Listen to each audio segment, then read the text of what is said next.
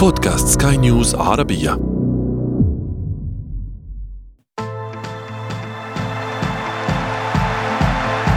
أثير الكرة.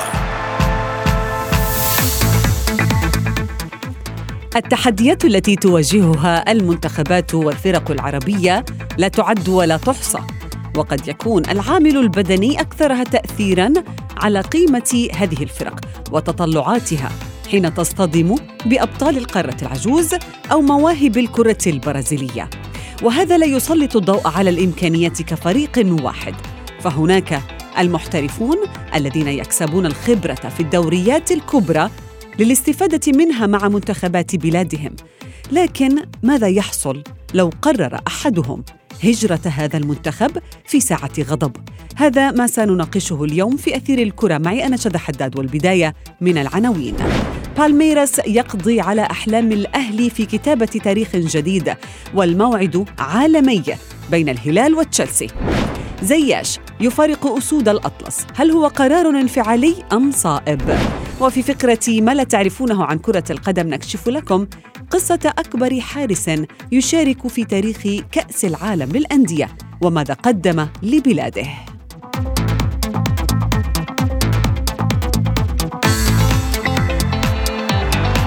تغيير الكرة.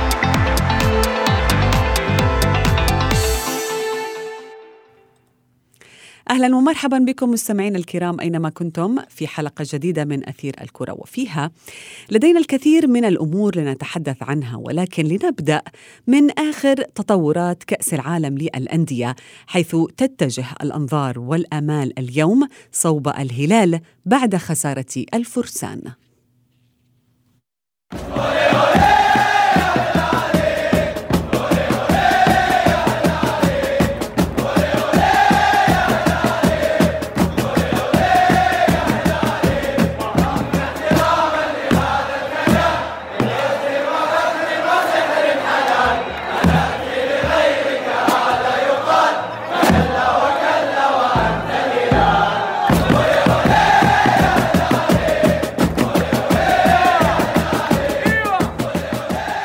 رغم خسارة الأهلي المصري بالأمس من بالميراس البرازيلي بهدفين وضياع طبعا حلم الوصول إلى النهائي، نهائي كأس العالم للأندية، إلا أن هناك تفاؤل في أن يتمكن فريق الهلال السعودي من صنع شيء هذه الليلة، ونحن ننتظر مواجهة ليست سهلة على زعيم آسيا وبطل آسيا، إذ أنه سيواجه هذه المرة بطل أوروبا فريق تشيلسي. للحديث أكثر عما يدور وما قد يدور في هذه البطولة ينضم إلي الصحفي الرياضي أمير نبيل صادق.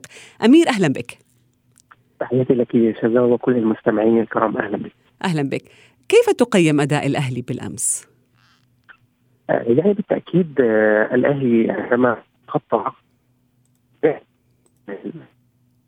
العربية في أن يواصل التقدم في بطولة كأس العالم الأندية، خاصة أنه سبق له أن تجاوز هذا الفريق على وجه التحديد بالميراس البرازيلي في النسخة الماضية من كأس العالم للأندية، ولكن فاز بركلات الترجيح ليتوج بالمركز الثالث في العام الماضي. ولكن هذا العام ربما اختلفت الأمور كليا، سواء بالنسبة للأهلي أو بالنسبة لبالميراس البرازيلي. الفريق البرازيلي تغير بنسبة تسعين بالمئة سواء على مستوى القيادة الفنية، على مستوى اللاعبين، على مستوى العناصر الموجودة، على مستوى الاستعدادات والجاهزية آه لهذا آه هذا اللقاء. آه أيضا النادي الأهلي ربما آه يعني جازف مدربه قليلا آه بيتسو موسيماني بالدفع ببعض العناصر المنهكة بدنيا من المشاركة مع المنتخب المصري في بطولة آه كأس الأمم الأفريقية. آه يعني لم يحصل مثلا على سبيل المثال عمرو السولية على راحة كافية للمشاركة. ربما مشاركة أيمن أشرف كانت منطقية إلى حد كبير باعتبار أنه لم يشارك مع المنتخب المصري، لكن يعني طريقة اللعب أيضا التي يعني اعتمد عليها موسيماني وال, وال يعني التأمين الدفاعي الجيد يعني لمنع الفريق البرازيلي من التسجيل لم يكن بها شق هجومي، يعني فيه تحول إلى الهجوم لمحاولة التسجيل في مرمى الفريق البرازيلي، خطأ وحيد كلف النادي الأهلي هدفا في الشوط الأول. أيضا في الشوط الثاني لم تتحسن الأمور إلا بعد أن سجل برازيلي هدفه الثاني. كانت العودة متأخرة للغاية بالنسبة للنادي الأهلي، ربما لو كان لعب بطريقة يعني لن أقول يعني هجومية أكثر ولكن متوازنة أكثر ربما اختلفت الأمور نسبيا، خاصة أنه كان من الواضح جدا لكل المتابعين أن الفريق البرازيلي يمتلك الحلول، لديه لاعبين قادرين على صنع الفرق في الثلث الهجومي.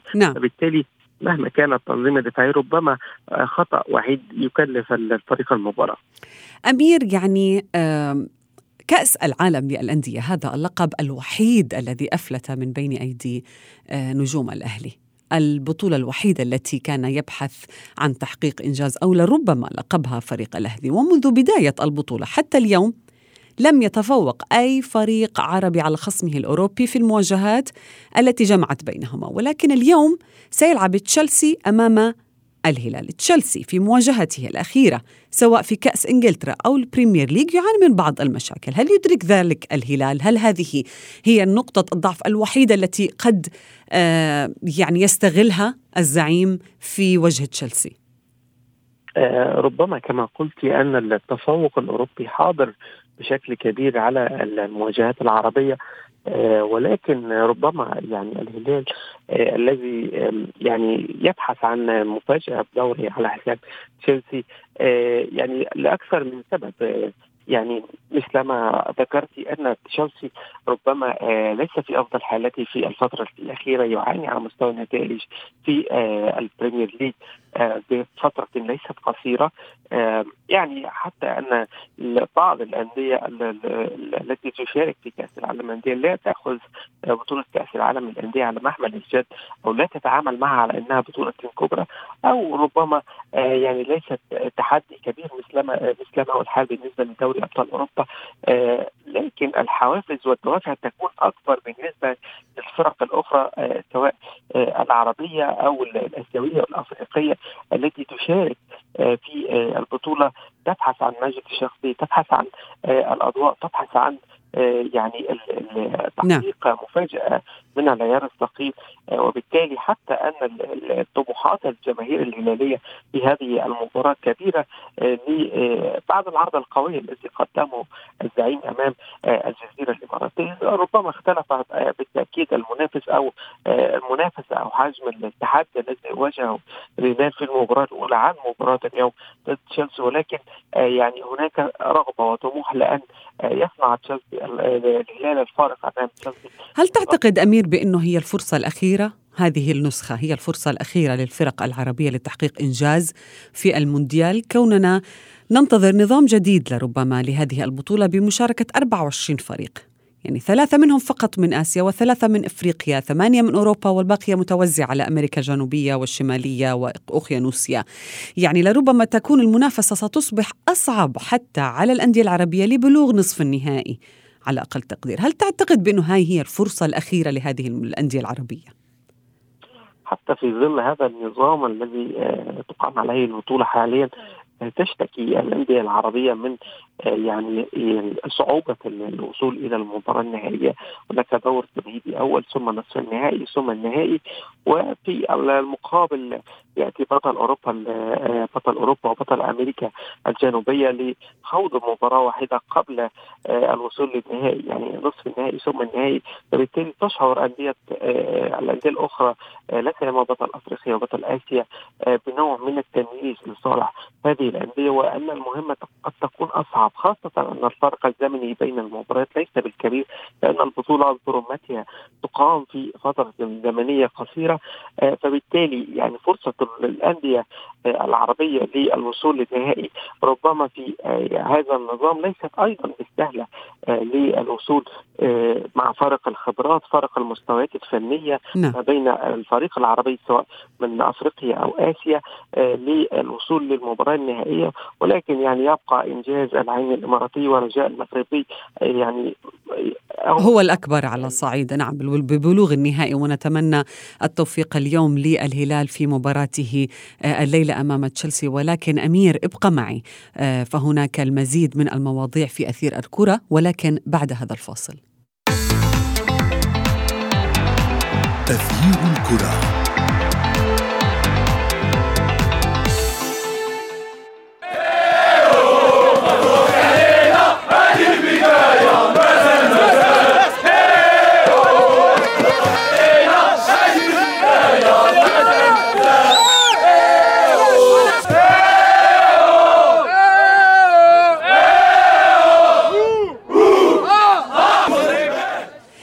حكيم زياش نجم تشيلسي الإنجليزي يستعد اليوم لمواجهة الهلال والعبور بالبلوز إلى نهائي المونديال لتحقيق هذا اللقب المرة الأولى في تاريخ النادي اللندني.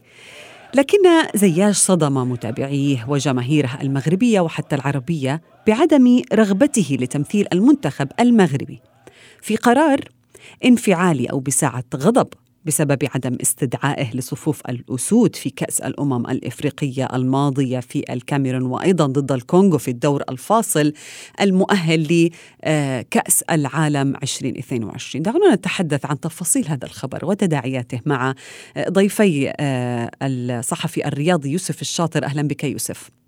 أهلا شذا، أهلا بكل المستمعين الكرام. أهلا بك، وأرحب أيضا من جديد بضيفي أمير نبيل صادق. أبدأ معك يوسف، يعني كيف اتخذ زياش هذا القرار في البداية؟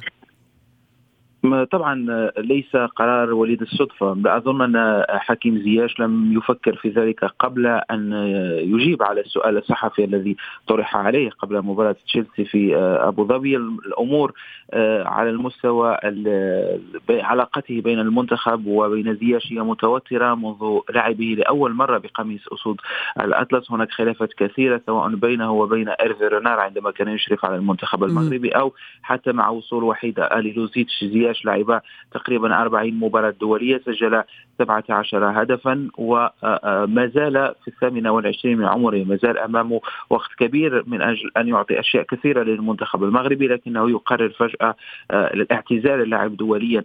يبدو أنه قرار كان مرتقب. زياش بعد كأس أو بعد استبعاده من كأس أمم إفريقيا لم يدلي بتصريحات حول المنتخب المغربي، انتظر حتى نهاية البطولة، حتى المؤتمر الصحفي الذي عقده وحيد هاليلوزيتش الخميس الماضي عندما كان قرر البقاء وقال أنني سأبقى في المنتخب ولن أغير قناعاتي، أي أن زياش والمزراوي والأسئلة التي تطرح دائما إلى جانب عبد الرزاق حمد الله لن يلعبوا أمام الكونغو لن لن يلعبوا أمام الكونغو وما دمت مدرب لن أستدعيهم. بالتالي كان مرتقب أن يخرج زياش لكي يرد الفعل. طبيعي أنه يرى أن وحيد إذا استمر مع المنتخب لن يكون حاضرا زياش في المنتخب المغربي، وربما شيء من رد ال ال ال الاعتبار له على المستوى الشخصي أنه هو من قرر وليس يعني يوسف. ولا لا يوجد أي مدرب يريد أن ينصاع لرغبات لاعب، يعني هذا لا يحدث في كرة القدم، يعني المدرب مدرب واللاعب لاعب، والقرار يجب أن يكون صارم لا رجعة فيه. ولكن في حالة زياش هي ليست المرة الأولى كما ذكرت، يعني تكرر في حالة الفرنسي السابق إيرفي رينار عام ألفين وستة عشر واليوم مع هاليلوزيتش. لكن وفي المرة الماضية كانت يعني صحيح أن أخطاء تدخل حتى رئيس الاتحاد فوزي لقجع لإعادة زياش إلى صفوف المنتخب. يعني هل من الممكن أن نقول بأن المشكلة في اللاعب؟ لا لا أظن ذلك. طبعا هناك مشكلة لدى اللاعب، مشكلة انضباطية أو مشكلة تواصلية، أكيد أن لديها أمور يجب أن يصححها. لكن المشكلة الأكبر عندما نتحدث عن من هو المستفيد، المستفيد هو المنتخب المغربي. المدرب يجب أن يجد صيغة توافق، يجب أن يكون متفهم أكثر، أن يعرف كيف يتحدث مع اللاعب. هناك مدربين في العالم، جوزيه مورينيو كيف يتعامل مع لاعبيه. أنا كنت سمعت تصريح لزلاتان إبراهيموفيتش قال أنا مستعد للقتل بين قوسين من أجل جوزيه مورينيو. كيف يحتوي اللاعب أو المدرب اللاعب، كيف يجعله مهم بالنسبة له، وبالتالي اللاعب لا يجد نفسه إلا مطالبا أن أن يعطي للمدرب ما يريده وأن يكون في مستوى الانتظارات.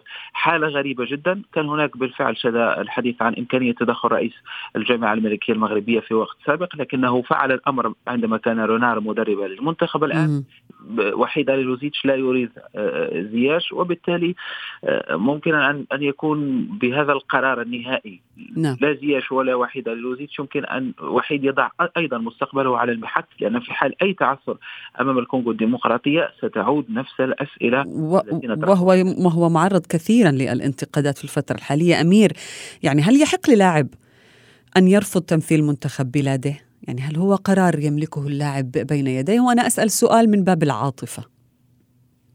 يعني بالتأكيد في هذا الموضوع على يعني على وجه التحديد بالنسبة لزياش، آه شخصيا كنت أتوقع أن يخرج زياش بهذا القرار أو ولا ربما ليس بهذه الطريقة، ولكن آه خاصة أن المؤتمر الصحفي الأخير لوحيد هاليلوdzic آه ربما تطرق للحديث عن آه أزمته مع زياش، وكرر ما قاله من قبل آه بأن يعني حاول معه كثيرا آه ولكن آه أنه لاعب غير منضبط على مستوى العمل الجماعي أو على مستوى الالتزام مع المجموعة في آه الفريق. عندما يتحدث المدرب بهذه الصيغة عن آه لاعب في وقت يعني تطالب فيه آه جملة الجماهير المغربية بأن آه يعود اللاعب لتمثيل أسود الأطلس من جديد، أعتقد أنه سيكون الأمر يعني سيؤخذ بكثير من ال يعني ال ال الغضب من جانب اللاعب الذي ربما سيعبر بالتأكيد عن موقفه في هذا ال ال الأمر، أو يكون ردة فعل لما قرره أو قاله من جديد هاليلوdzic. أعتقد أنه يعني قد يكون القرار صادم بالنسبة للجماهير المغربية. هو قال في بداية حديثه أنه يتفهم رغبة الجماهير المغربية، ولكنه في النهاية الأمر محسوم بالنسبة له أنه لن يعود لتمثيل المنتخب المغربي. أعتقد أنه يعني ردة فعل لما حدث في وقت سابق، وربما أتفق أيضا مع زميلي يوسف أنه كان لابد من الوصول لصيغة تفاهم مع اللاعب بأن يتم احترامه، ليس لأن يكون لاعبا مميزا أو فوق جميع زملائه في المنتخب، ولكن أن تتم يعني يتم التعامل مع الأمر بشكل أكثر ذكاء. نعم يوسف، يعني أحيانا بسبب إنه اللاعب لا تربطه عقود مع المنتخب، ليس كما يحدث مع النادي، لا يستطيع لاعب فجأة أن يقول لا أريد أن ألعب لريال مدريد، لا أريد أن ألعب لتشيلسي. هناك المنتخب، وما يربطك بالمنتخب هو السلوك، الأخلاق، العاطفة، الوطنية أيضا يعني، ولكن مع اختلاف القضايا، أو هي ليست ذات القضية. ولكن ذكرني اليوم بموقف بنزيما، رغم أن بنزيما لم يرفض تمثيل المنتخب الفرنسي، وإنما المنتخب هو من قرر أن يوقف بنزيما بسبب فضيحة الفيديو المصور وابتزازه للاعبه أو لزميله السابق. ولكن ديشان قرر أن يعيد بنزيما لحاجة المنتخب الفرنسي لهذا النجم. إذن هل من الممكن أن يعني يصبح زياش قضية المنتخب في الفترة الحالية، خصوصا بأنه بحاجته أمام الكونغو؟ طبعا زياش بحاجة، المنتخب بحاجة إلى حكيم زياش أكيد على المستوى التقني. نحن لسنا البرازيل، أي لاعب يلعب في مستوى كتشيلسي في أوروبا يجب أن يكون مع المنتخب. لا نملك زاد بشري كبير لكي نختار زياش لا وأريد شخص آخر. ربما تحدثي عن نقطة شد نقطة هامة، يختلف الأمر، لأن في فرنسا قرار استبعاد كريم بنزيما وإعادته للمنتخب وقرار شيئا ما فيه من السياسة أكثر مما فيه من الرياضة. على مستوى حكيم زياش هو فقط مشكلة وحيد هاليلوdzic، لديه هناك أنفة لدى وحيد، يريد أن يسير المجموعة بطريقة معينة، لا يريد من يعترض حتى على أبسط الأشياء التي هي ساعة التدريب، نوقف التدريب لشرب الماء، نستمر في اللعب، نغير التنشيط الذي نلعب به الآن. أشياء على أرضية الملعب تبدو عادية جدا، لكن بالنسبة لوحيد هي مصيرية، وكأنه لا أعرف يعني ماذا سيخوض نهائي كأس عالم. لديه مشكلة وحيد في تقبل الرأي الآخر، في التعامل حتى مع الصحفيين، ونحن تابعنا كيف يجيب على أسئلة الصحفيين الخميس الماضي. كان هناك نوع من التعنت والعصبية إلى الغير مبررة، ولكن عندما تستبعد لاعب كحكيم زياش، هناك أمثلة كثيرة. إيمي جاكي في التسعينيات مقبل على كأس العالم ثمانية وتسعين استبعد دافيد جينولا، واستبعد لاعبين مهمين كإيريك كانتونا، لكنه فاز بكأس العالم. أنت عندما استبعدت أبرز لاعب لديك خرجت من الدور ربع النهائي. لذلك م- يجب أن شيئا ما أن تنزل للحوار وأن تجلس على الطاولة، ربما حتى أنا لدي جزء من الخطأ. يبقى هذا رأيي. لكن في المغرب هناك مشكلة أكيد. حكيم زياش حتى في المقاهي حتى في الشارع الكل يتحدث لماذا حكيم زياش غير موجود في المنتخب. نعم أمير، يعني هذا الحديث قد يأخذنا أيضا إلى اللاعبين ذوي الجنسية المزدوجة، يعني في بعض الأحيان يرفض بعضهم تمثيل بلدهم الأم، والأمثلة العربية كثيرة. هناك من استدعاه المنتخب الآخر مرة واحدة فقط ثم اختفى، فضاعت عليه طبعا فرصة تمثيل المنتخب الأول لبلاده. والأمثلة كثيرة، من الحدادي، نبيل فقير، عدد كبير منهم، ستيفان شعراوي. يعني هل سيندم يوم من الأيام زياش على هذا القرار؟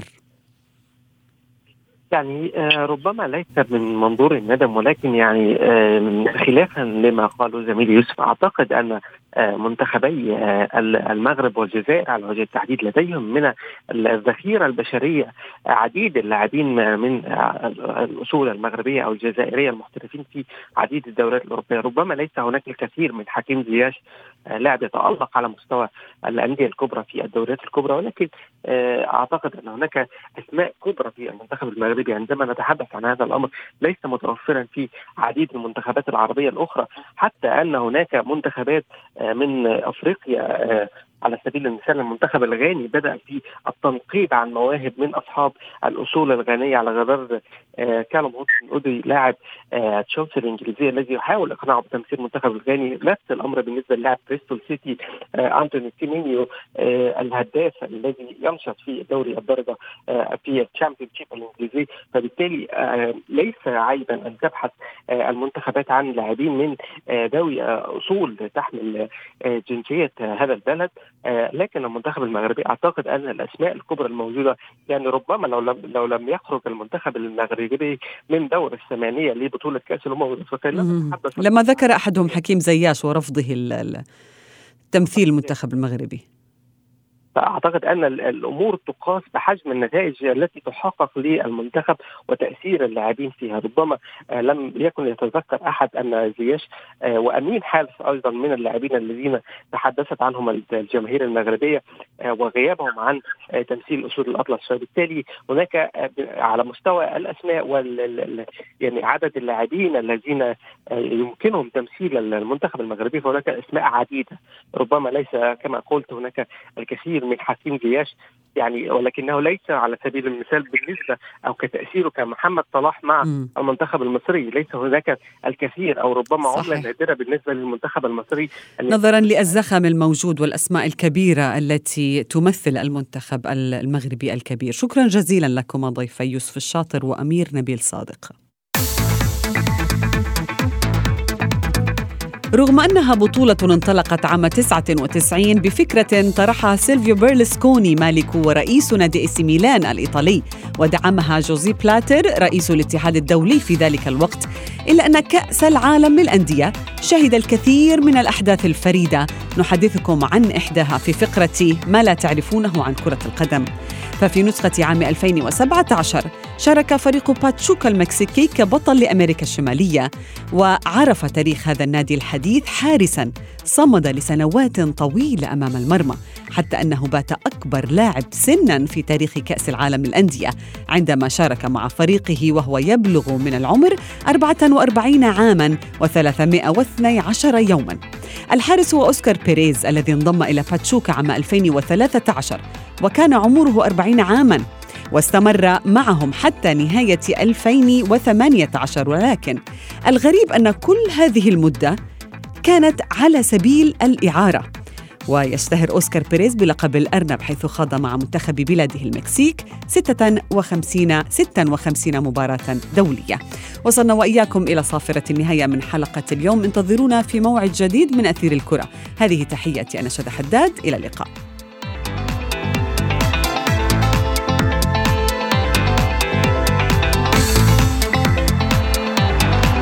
تغيير الكرة.